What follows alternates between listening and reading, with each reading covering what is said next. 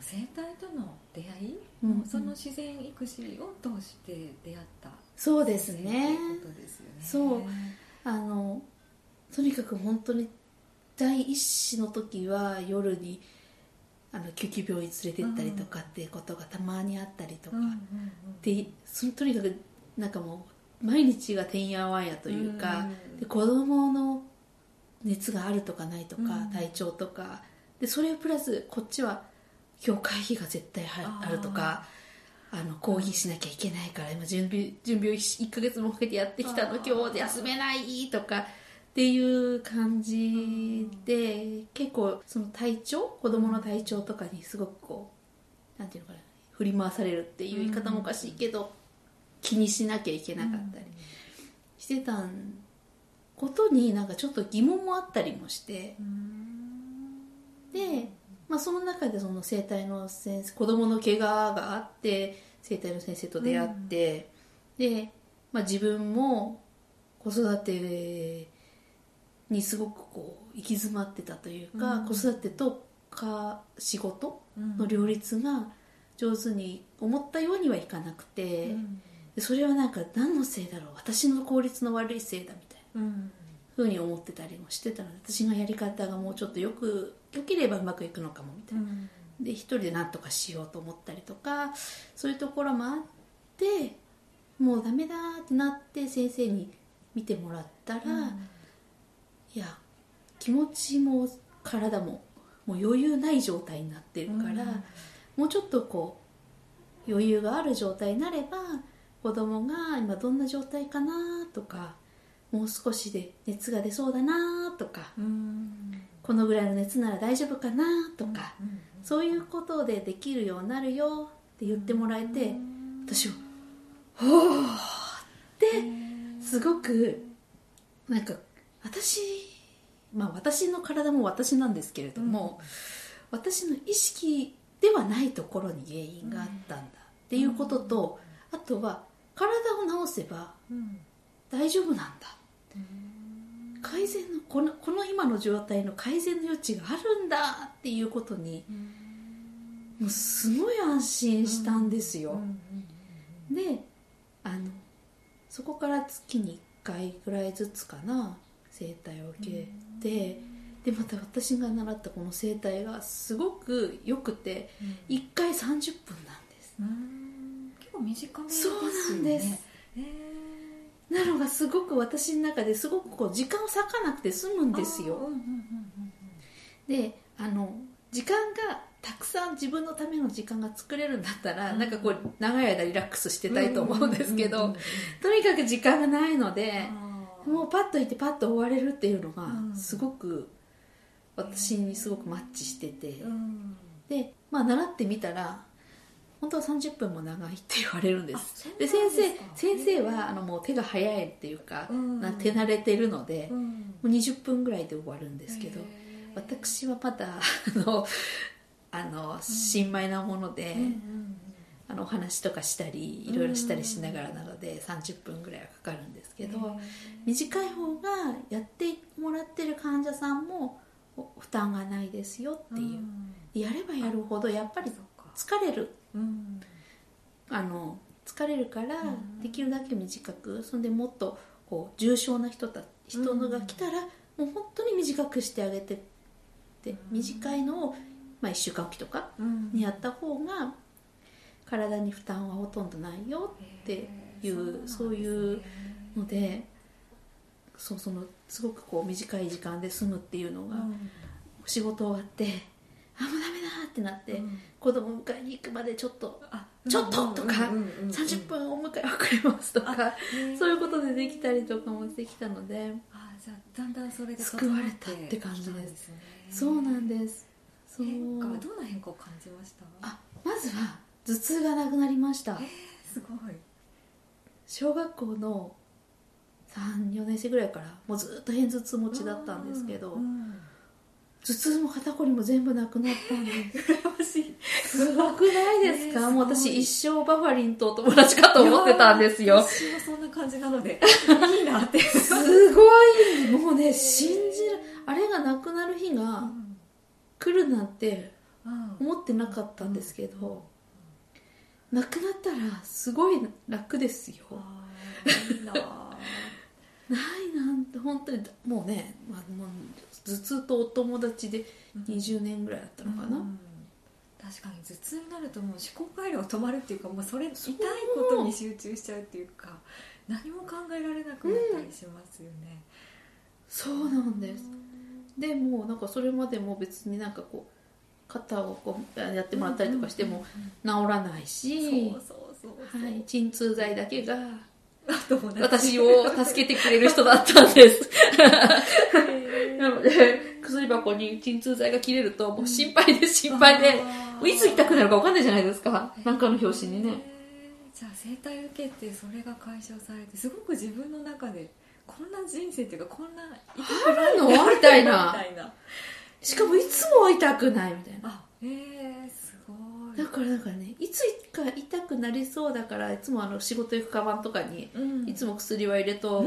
んきました があのカバンも職場も ねあったんですけどあるんですけどそれはうもうないないないのはないみたいなないもう薬が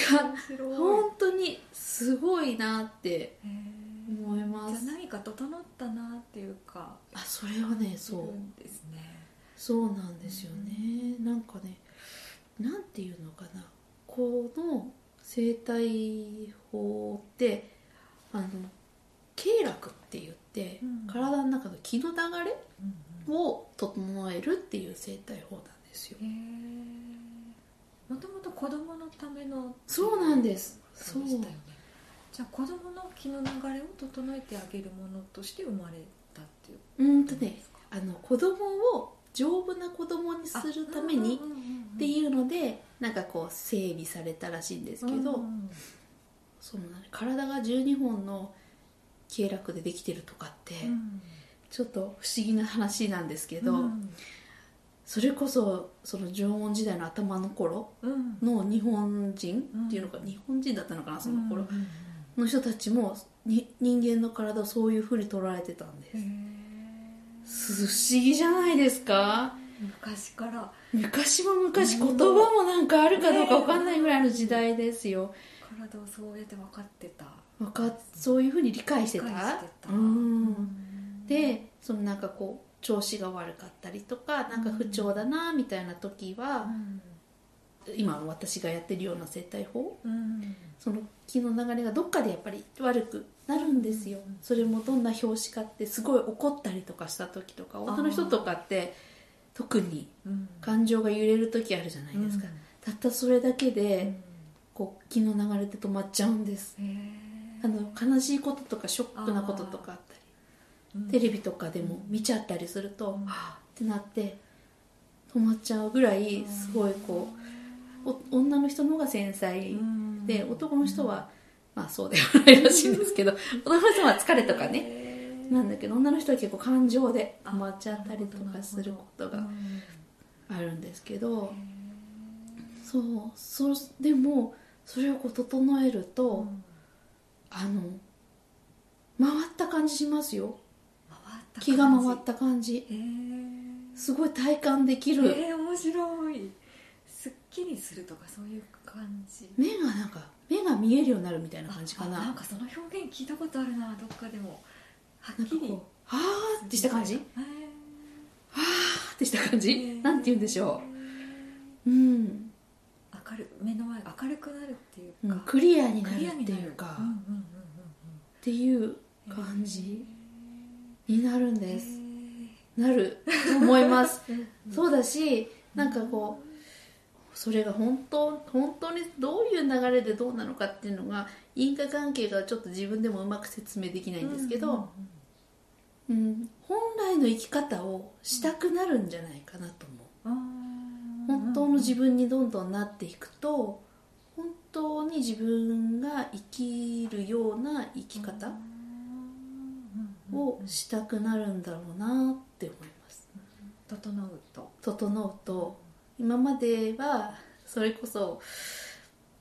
あまり考えてこなかった私はあまり考えてこなかったんですよ、うん高校行って大学行って就職するっていうのは疑問も何にも抱かずあーむしろなんかそれ以外の道うんは考えたことはなかったんですけど、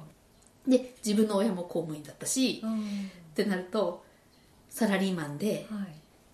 公務員であることがうん安定した人生を歩める方法あーもうこれオンリーみたいな、うんうんこれが人生だこれが人生だみたい なこれ以外はちょっと聞いたことないなみたいなでそこに何の疑問も抱かなかったけど、うんなんかそれ以外の選択肢を考えるようになった、だ生態がきっかけで少し視野が広くなってそう生態もすごくきっかけだったと思うしうん自分がその、まあ、さっきも言ったけどなんていうの視点が広くなるっていうかな、うんこれダメっていううんジャッジをしないで見られるようになるっていうのかな、ううんんあとその すごい経済的にどん底な人たちを山ほど見てきたので、うんうんなんかそこに人間の本質はない経済的にいい悪いっていうところうんだけじゃないなっていううんうんうんなんかあーそういうのももう山ほど見させていただいてきたうんかな、うんすごいお金を持ってるからといってうん幸せに自分らしく暮らしてる人もうんが全員がそうとも限らないし、すっごいボロボロの服着てなんかこの人大丈夫なのかなってあの一般的な幸せのラインから見るとうんって思うんだけど、うんその価値観をで見ちゃうとそうなんだけど、うん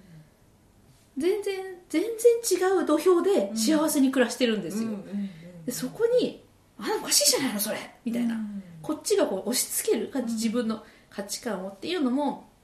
違うなーって思ったし、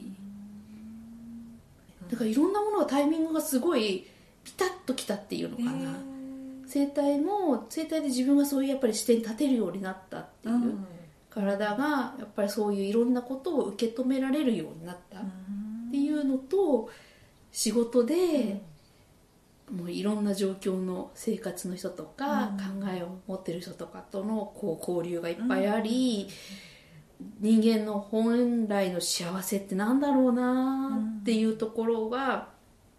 決してこう 経済的安定うんっていうのかな、サラリーマンであー公務員であることだけだと思ってたけど、そうじゃないどうやら生き方もあるぞっていうところと、あともう一つが子供たちがあの子供あまあ私なのかな私えっとねあのブラウンズフィールドっていう、んあのいすみにあるなんていうのかなマクロビとかをやってらっしゃうんうる、んうんうんすごく素敵なあのところがあって、そこにあのうちの子たちが夏にキャンプに行ったりするんですようんで私もそこの場所が好きで、うんあのカフェに行ったりとか、うんあの泊まりに行ったりとか、うん家族でしたりするんですけどそこに集まる方たちがうん本当に自由にうんすがすがしくうん思い通りって思う通り自分が思うように、うんで、まあ、それに伴う努力とかうん苦労とかはすごくたくさんしてるんですけど、うんそういう人たちがすごいたくさんなぜか集ってるんです。えー素敵すっすっごいなんていうのパワースポットなんかすごくうんポジティブなエネルギーに満ちてるんです、うんでそこになんかこう通うようになり、うんなってあれ私が今までこれだけだと思ってた生き方じゃない人ってこんなたくさんいるんじゃんみたいななんかうん圧倒的そこに行くとあのそういう我慢して働いてる人が圧倒的少数なんですうんうんうんでへ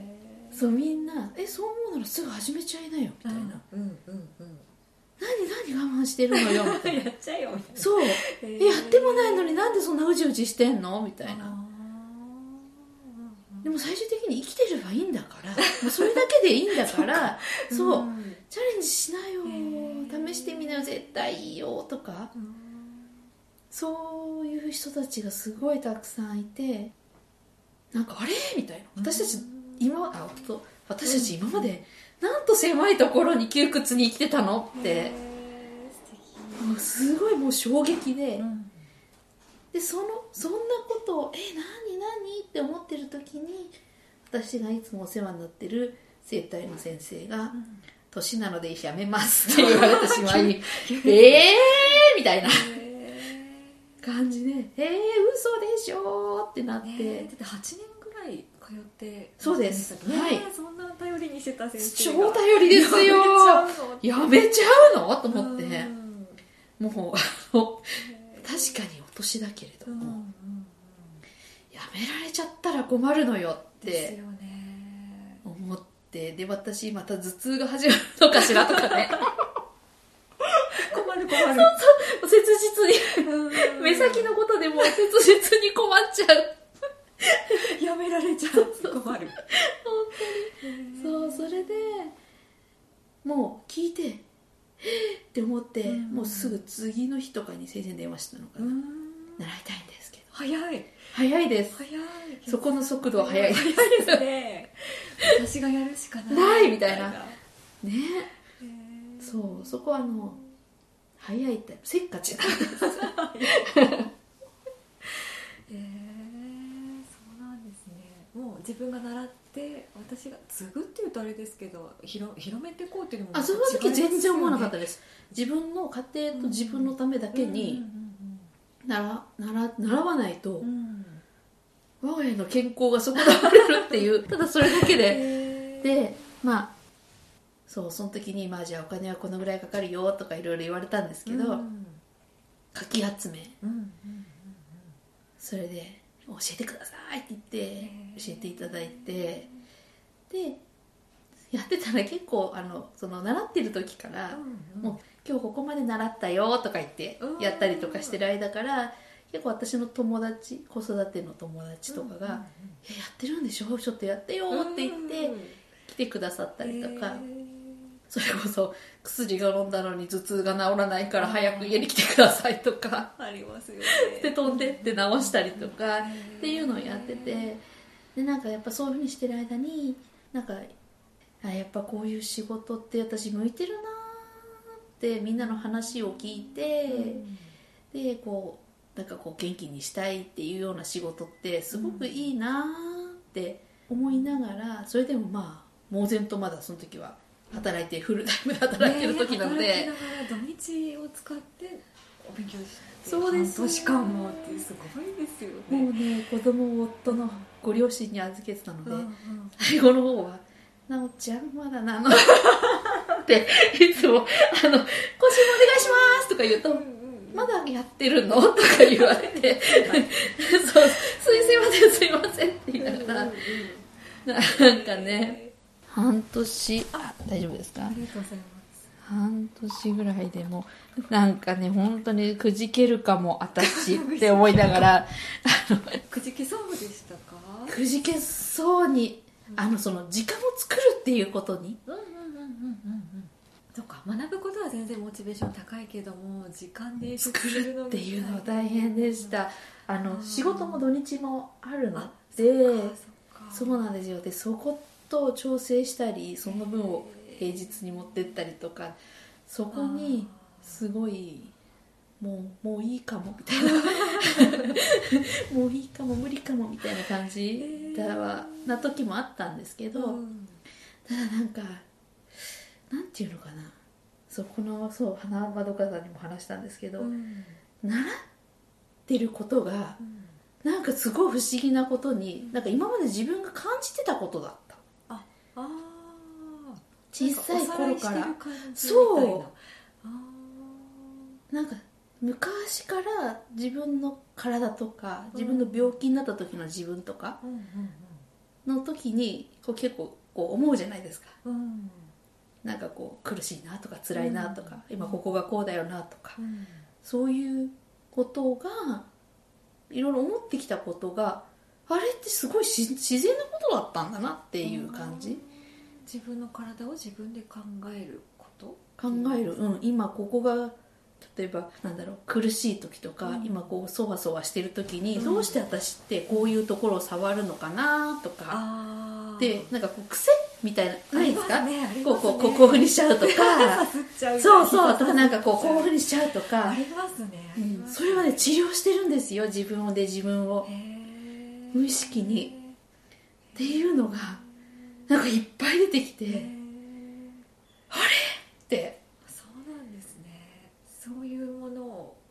まとめた医療医療でもないですねいるじゃないですかなんて生体なので生体のうんまあ、整体なんだけど、まあ、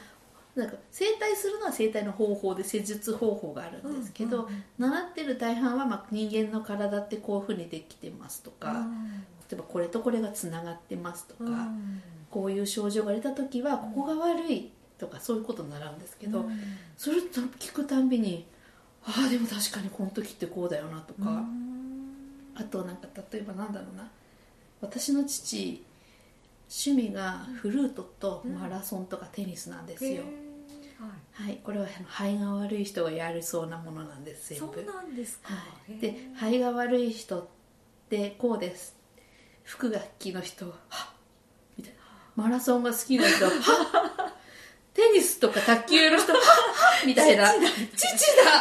こういう人はこういう症状が出ます出てますっっていう感じなんかなんていうのかな知ってるっていうかなんとなく感じてたことが確定されたっていう感じだったので、なんか覚えたりすることが大変とかっていうのはなくてなんかどっちかというと全部合点がいったみたいななやっぱりねみたいな私思ってたよなーっていんんうんそうそういう感じ不思議な感じでしただからへーじゃあスッと入ってきたというかうんうんまあそ自分も興味があったっていうのもあるかもしれないけど、うんなんか新しいこと覚えてるって感じあではなかっただから大学の時とうんか、あーはい運転免許習う時習う時とか、うんうんと全然違いま したな 何これ感がそなういそうそうそう。 あの、ちょっと友達になれそうにないなっていう感じはなくて。そうじゃあより使えるなとかこれなら家族のこういうところこうしてあげようとか見えてきたりとかそう、で、これならなんか、あこうやってできるなとか、うん先生が言ってることもすごく素直に分かったし、うんで、何よりすごい、なんていうのかな、友達とか、まあ今も患者さんとかとやるんですけど、本当に言われた通りになるんです。言われた通りになあのそのせせ習うじゃないですうか、んでこここういうふうに押すとここが良くなりますよっていうのがはいなるんですけど、はいうんまだ私は未熟者なので、うん何がどうしてこうなってそして良くなってるってのがよくわからないから、うんいつも不思議なんですよ本当に、不思議なんかねだって足の経絡をしててん、お腹がすごい30分間すごい勢いでギューギューキューキューなってる人とかがいたんですよあーでそれうはんうんあの、まあ、経絡は全て内臓につながってるので、内臓は動き出してそうな当たり前なんですけど、はいはいはいはい当たり前なんですって習うんですけど、うん実際なんか自分がやってて「ゆーキュルキュルキュルキュル」とかってなってるのを見るとうん不思議だなって足のねうん線とお腹おだよ腹みたい触なってないよ みたいなへえ面白いなんかねいつもキツネいつも言われた感じなんです 人体って不思議みたい不な思感議じなんでそうなるんだろうってすごい不思議だなーって思ってますそうやってるうちに自分でも独立してやってみたいなみたいにうん思い始めたっていうことですよね、そうですねそれ来てくれる方とのコミュニケーションがうん楽しくてっていう、そうですねなんか本当に人間って着てるものとかうん見た目とかとは全く別のところに本質があるじゃないですうんか、うんうんでそれは今まで、まあ、相談援助業務だったので、うん相談とかに乗りながらその人と付き合ってきて、うんその人って人間的にこういう人なんだなっていうのを分かるのが面白かったんですけど、うんうんなんですけどなんか整体を始めたらもっと短い期間であの自分が言葉で言わない部分うんも分かる分かれるようになるっていうのがすごく面白くってへ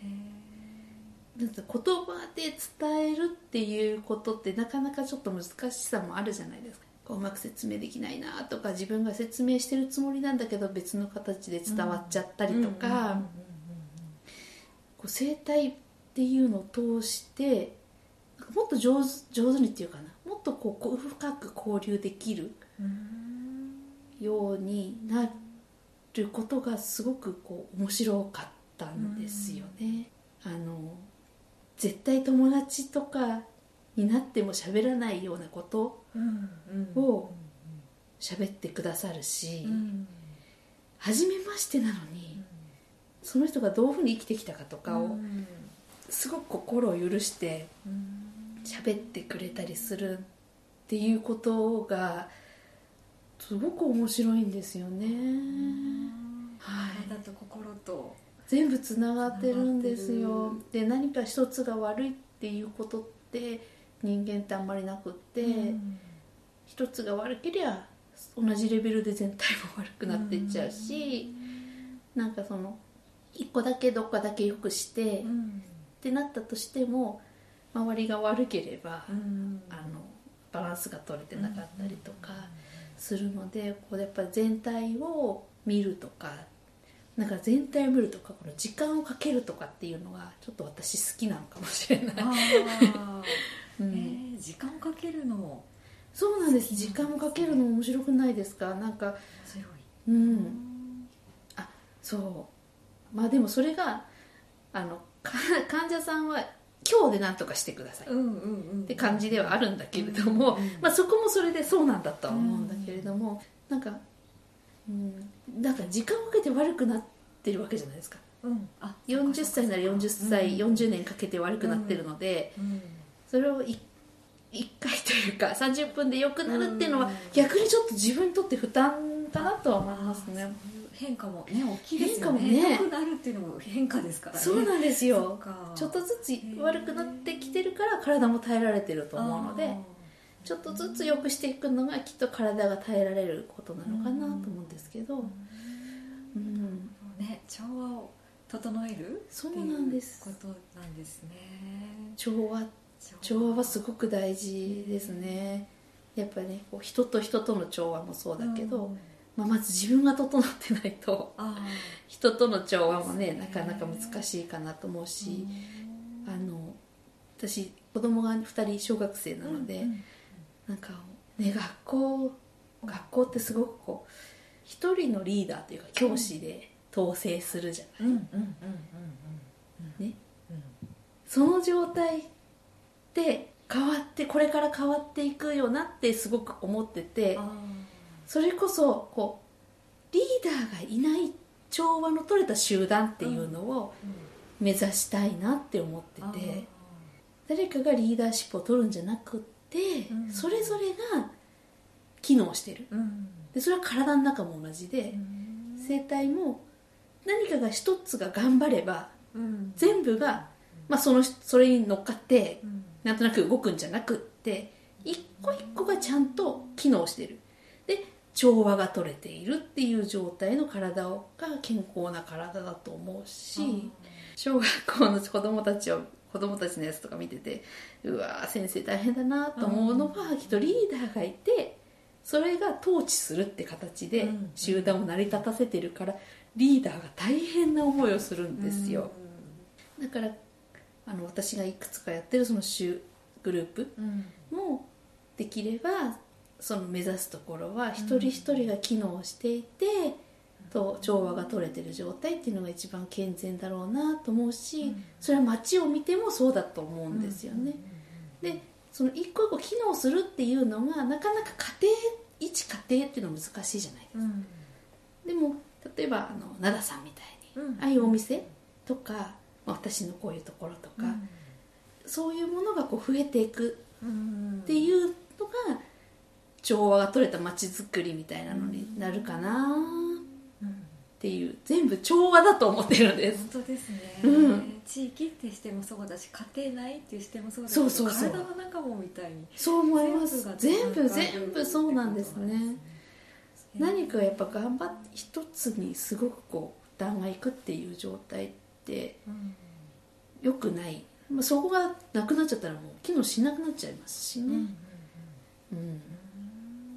調和が取れてるっていう状態って、うんまあ、美しいし、うんそもそも何においてもうんうん調和が取れてる状態は美しいのであ美しさっていう面でもへーよくてうんうん何がいいとか何が悪いとかじゃなくって、うん悪いのがあったとしてもそれを含めて調和が取れてるっていうこうんとうんが大事かなと思いませんかうんなんか伝わってきます伝わってききます、ねねなんかこう多様であるからっていうのかな、いろんなものがあるから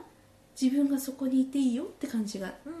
私すごくあいつもそう思ってて、うんうんむしろなんかこうある程度のところにきちっとなっちゃうと、うんそこに入れない自分はちょっとこう出なきゃいけないのかなますねとかってなんか異質なものとしてこうそうそううそうそういない方がいいのかなとか思ったりとか、って思うんだけれどもいろんなレベルでいろんなものがあってすごい素晴らしいのもあれば、まあ、もうちょっと頑張りましょうなのもあったりとかしたとしてもそこも含めて全体っていう調和が取れてる全体っていう視点があって初めてなんか自分の存在が許されるっていうか、うん、自分がもしどうなったとしてもそこにいていいんだなっていう安心感はありますよね。うんですね安心感なんだかんだで私たちって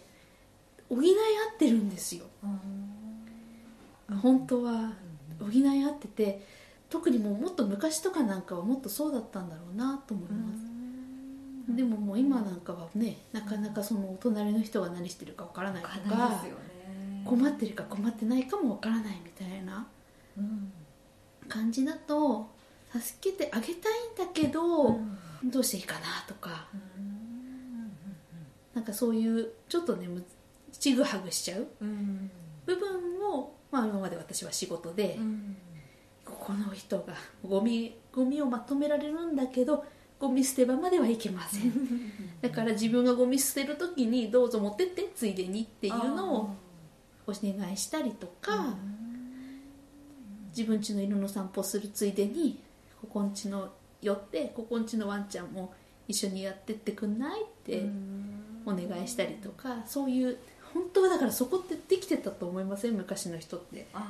あそっかそれがちょっとちぐ今ははぐしてねきちゃったねそう間に入って流してあげ流しればてあげる人わあそうするとこ元のこうちゃんと動き出すバランス整える人なんですね直子さんねどうなんでしょうなんかねそういう感じ なんかねやってることは違えどなんかにつながり似てますねま不すね思議なの整える人なんだ不思議なん ですな流す人なんだんかね流れてて私も初めてなんかこう気持ちがいいですうんうん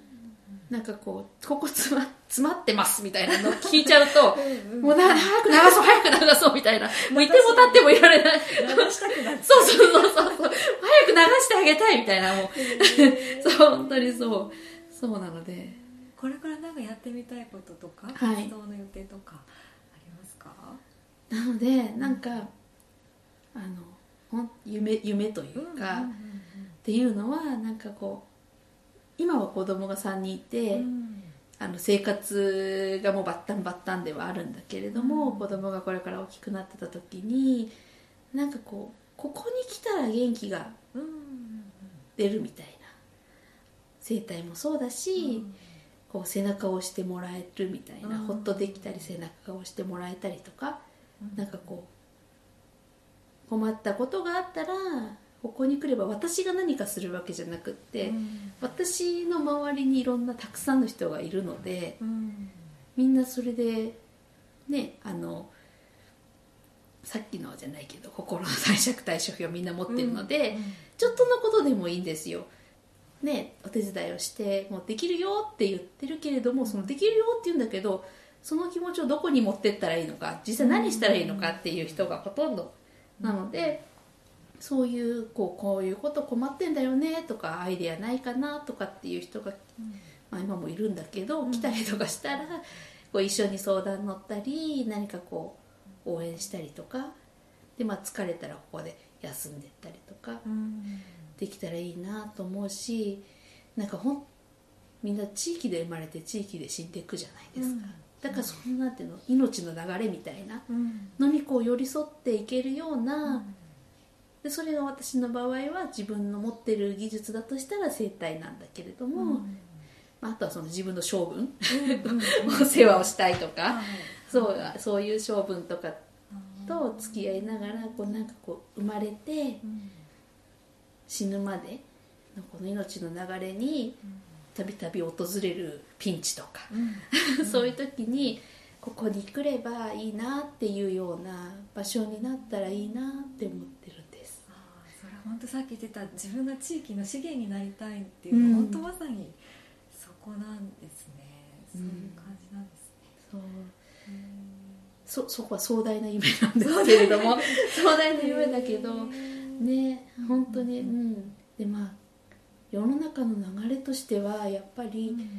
あのもっと個別的になっていっちゃうとは思うんですよね、で私たち私たちが小さかった頃、うん親がやってたような子育てうんうんより子育てはもうちょっと明けっぴろげだったと思うんだけうんど、うんうんもう今本当にこうあのもうクローズしている方が多いし、クローズって言い方おかしいねすごくこうプライベートを重視する、はいような人が多いし、はい SOS を出せる相手って、うん自分の両親とかうんうんが多かったりするのでそうすねなんか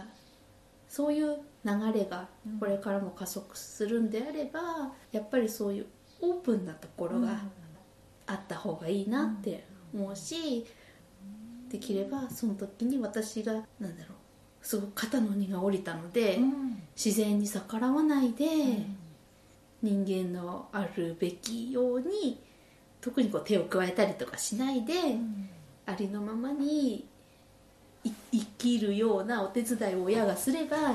そんなに大変な思いしたり、悲しい思いしたりしないで追い詰められたりとかうんしないでもちゃんと子供は育ち、うん